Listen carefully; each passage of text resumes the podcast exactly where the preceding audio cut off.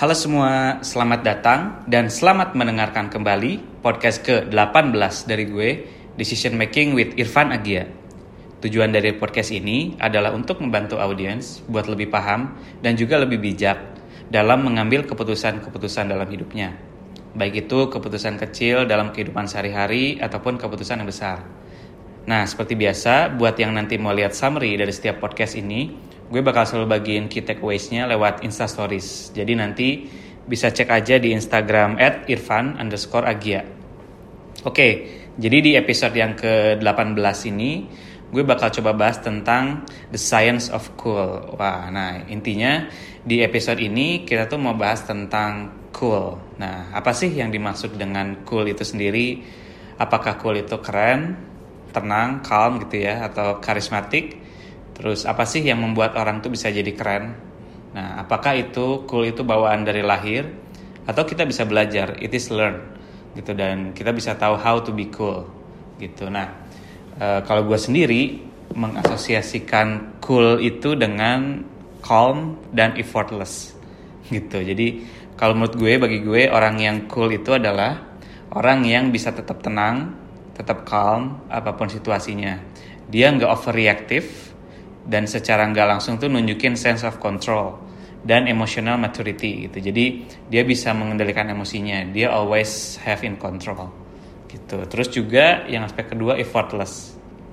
Jadi dia tuh nggak trying hard to show anything gitu. Jadi dia cuma lakukan apa yang biasa dia lakukan, terus dia dia confident dan intinya dia punya kepercayaan diri yang tinggi gitu jadi menurut gue itu orang yang cool itu dia punya dua aspek itu sih dia calm dan effortless nah kalau teman-teman sendiri who are the really cool people in your life gitu.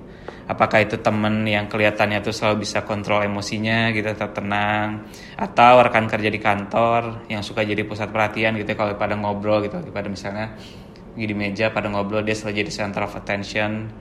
Atau misalnya temen yang setiap kali ngepost di Instagram gitu ya itu banyak yang like dan komen terus foto-foto yang diambil selalu keren segala macam dan the question is siapa sih yang gak mau jadi cool person gitu ya? Karena cool makes a difference in life gitu. Contohnya ada riset tentang uh, leaders gitu ya. Jadi charismatic leaders atau pemimpin yang punya karisma gitu ya charismatic leaders itu bisa membuat orang di sekitarnya atau timnya itu bisa jadi terinspirasi dan bring the best of them. Nah, ini dari judul dari buku yang judulnya The Charisma Myth: How Anyone Can Master the Art and Science of Personal Magnetism. Jadi teman-teman juga kalau yang mau cari tahu banyak bisa baca buku itu The Charisma Myth.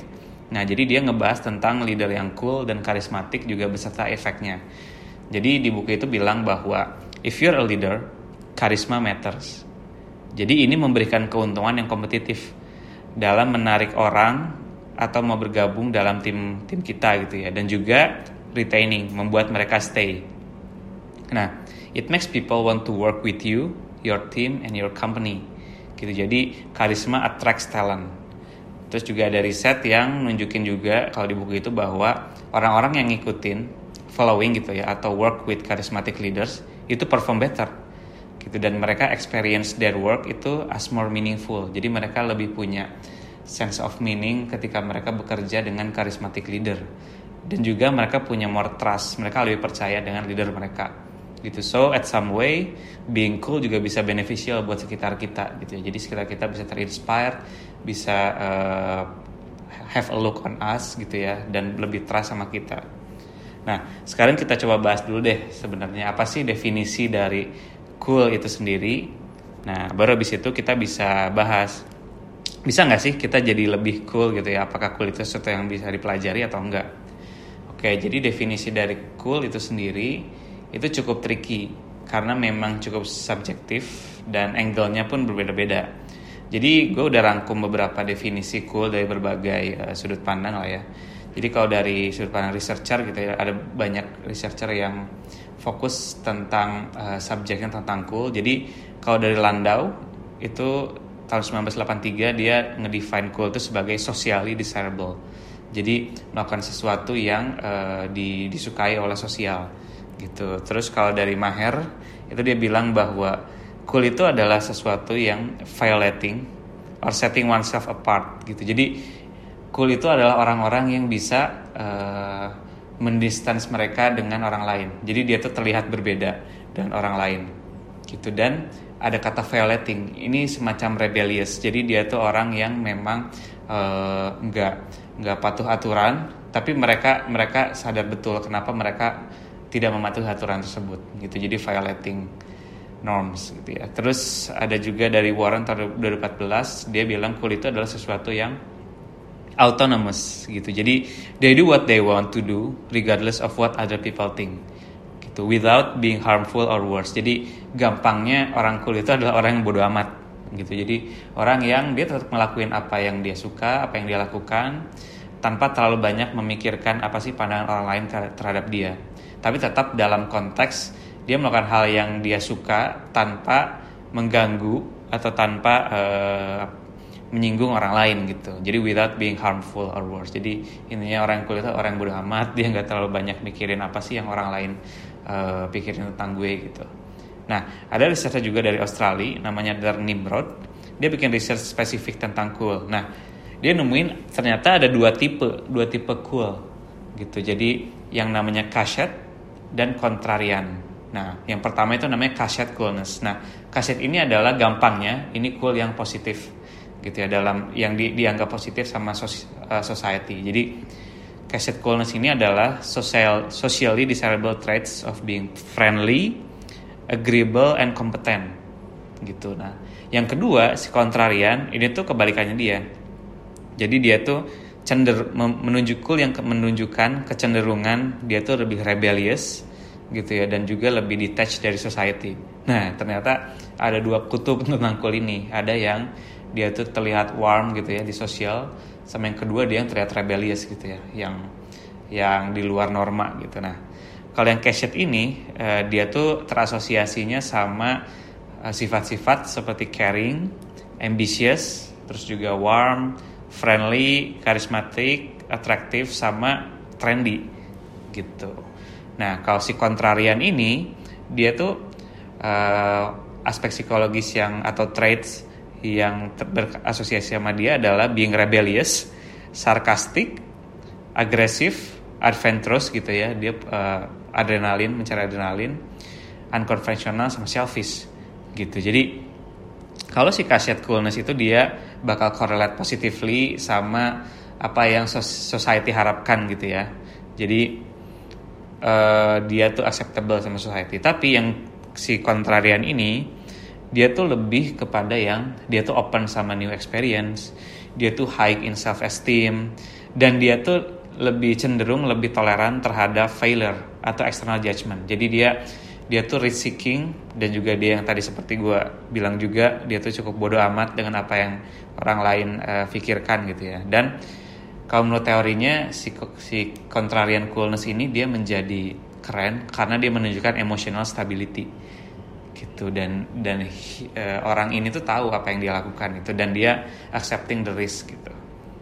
Nah, jadi kita bisa tahu ya ada dua tipe cool gitu ya menurut beberapa researcher. Nah, yang trikinya lagi sebetulnya devi, uh, cool itu change over time gitu. Jadi uh, kita bisa lihatlah kalau kita reflect dulu mungkin waktu kita SMP gitu ya atau SMA kita banyak lihat uh, kita punya teman-teman yang uh, mungkin ya ini kasarnya kalau kita bilang itu tuh uh, orang yang apa nerd gitu ya misalnya ya orang yang nerd terus juga uh, nggak nggak apa nggak banyak uh, show up gitu ya di di kalau di film-film kan itu ada yang nerd ada yang apa uh, sering show up di ol olahraga gitu ya jadi ada yang populer ada yang nerd gitu ya itu kalau di film-film nah ternyata uh, justru ini ada ada penelitian menarik dari Joseph Allen di Virginia University.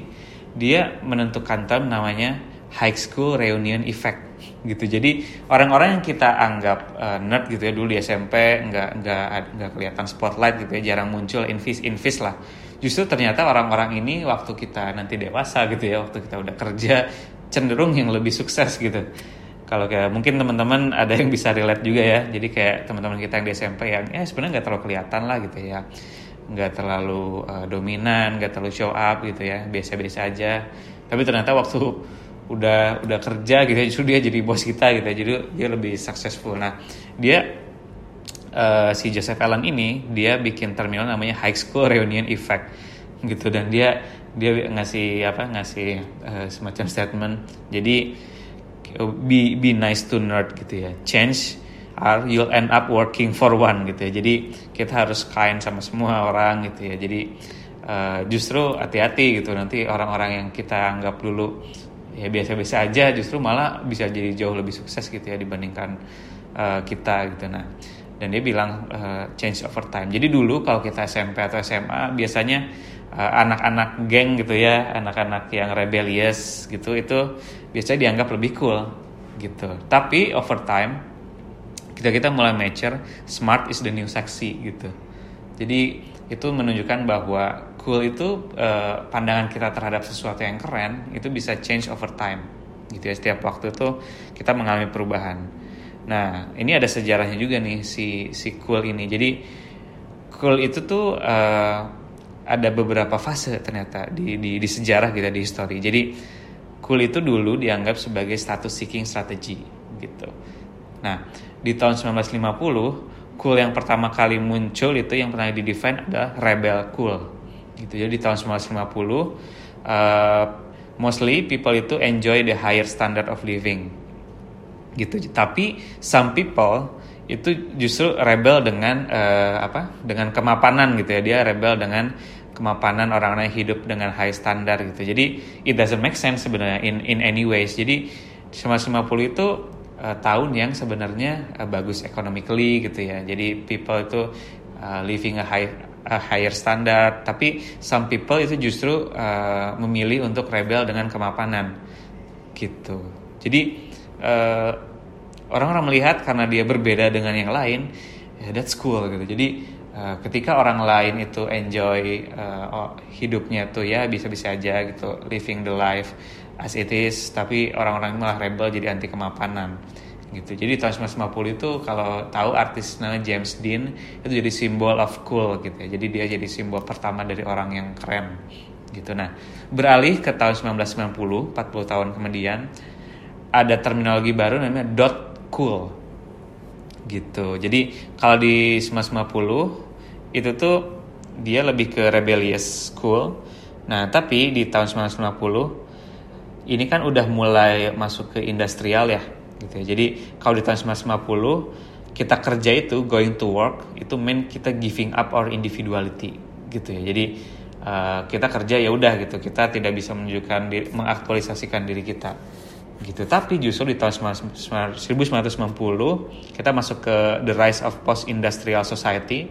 Sekarang itu kita bekerja, work itu justru bisa menjadi a way to self actualize gitu, to create our identity gitu. Jadi definisi cool ini tuh shifted dari tahun 1950 ke 1990. Jadi shifted dari rebellious uh, cool itu menjadi ke knowledge economy gitu. Jadi orang-orang yang bisa uh, work gitu ya, orang bisa kerja punya higher status di di pekerjaan itu bisa jadi uh, simbol of cool. Nah, tahun 1990 ini uh, simbolnya dari cool itu adalah Steve Jobs gitu ya jadi entrepreneurial gitu ya. Justru bekerja itu bisa jadi dua itu self actualize kayak gitu.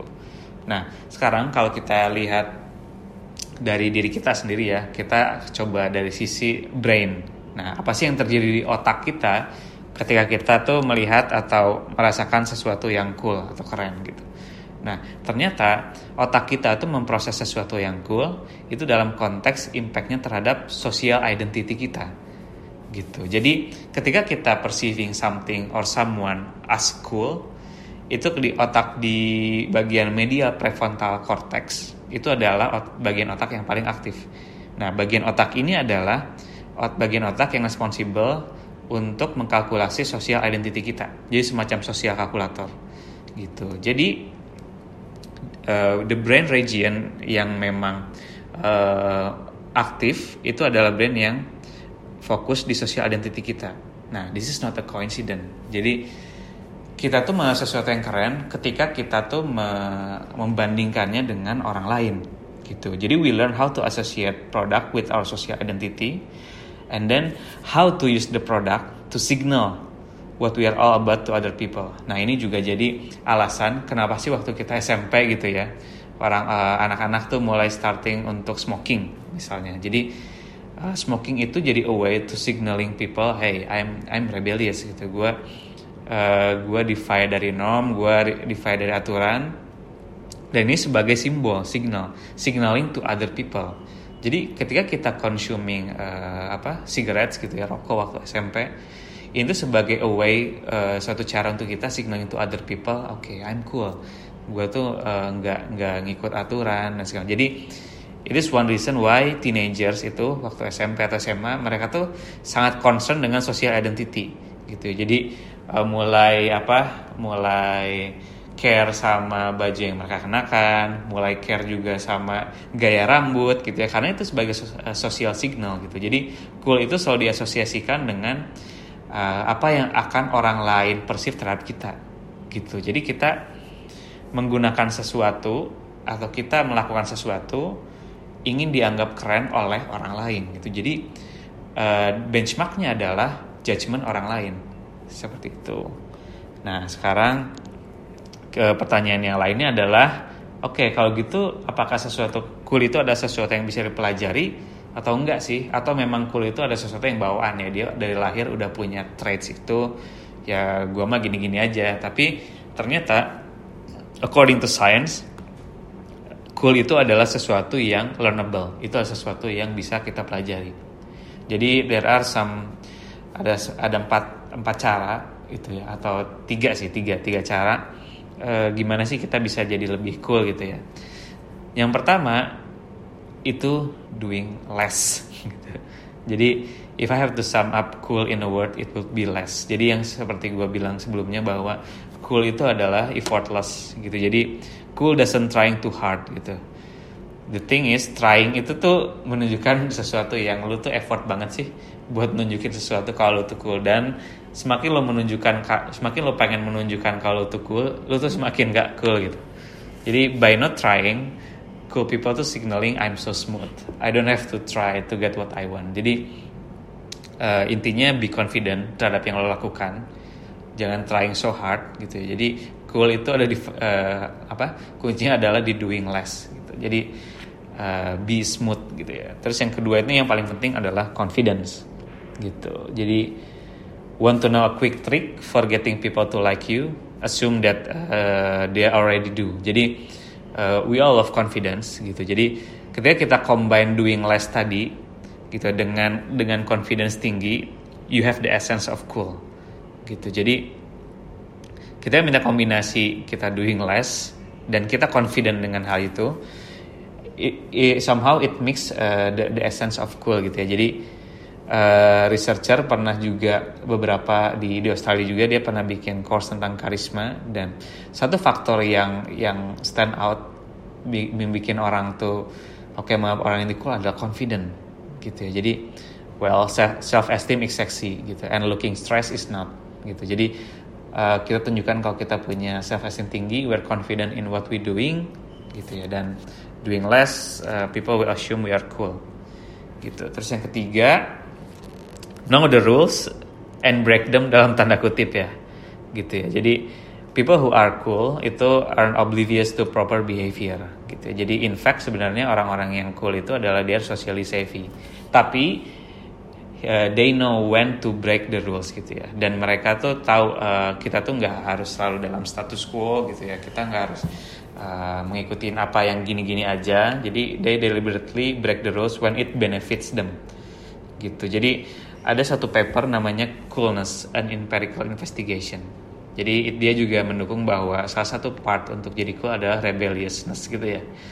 Jadi rebelliousness ini dia tuh uh, salah satu faktor yang bikin orang tuh jadi cool. Tapi kita harus tahu juga bahwa uh, kita tidak harus selalu violating the norms gitu ya ketika being rebellious. Jadi untuk rebellious kita harus punya value yang kita pegang gitu. Jadi sometimes uh, kita nggak selalu harus uh, mengikuti rules, tapi kita tahu the reason behind it, kita confident behind it, dan yang paling penting it doesn't do harm gitu ya to others gitu. itu. Karena ketika kita doing something yang breaking the rules dan itu uh, violating violating people gitu, other people, that's not cool.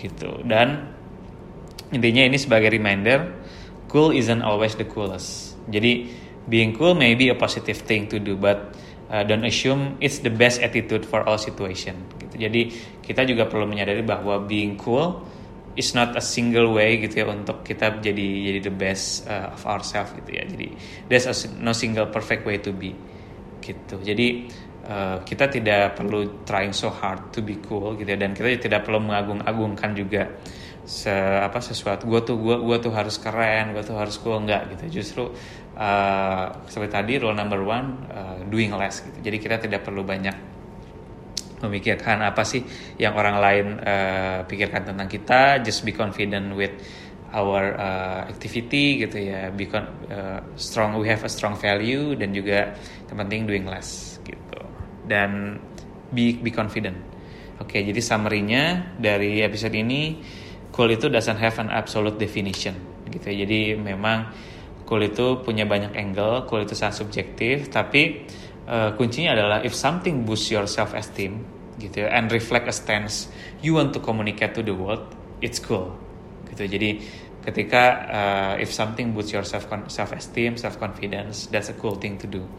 Terus juga cool is always evolving and changes over time. Kayak yang tadi juga ada high school reunion effect gitu ya. Jadi uh, uh, more years kita tuh bisa punya pandangan yang berbeda tentang apa sih sesuatu yang keren gitu dan cool itu is more about social life of products gitu jadi ketika kita perceive something is cool kita selalu membandingkan dengan apa sih yang akan orang lain uh, tentang kita ketika kita melakukan doing something gitu so yeah, in summary now get out of there and be cool but don't try too hard oke okay.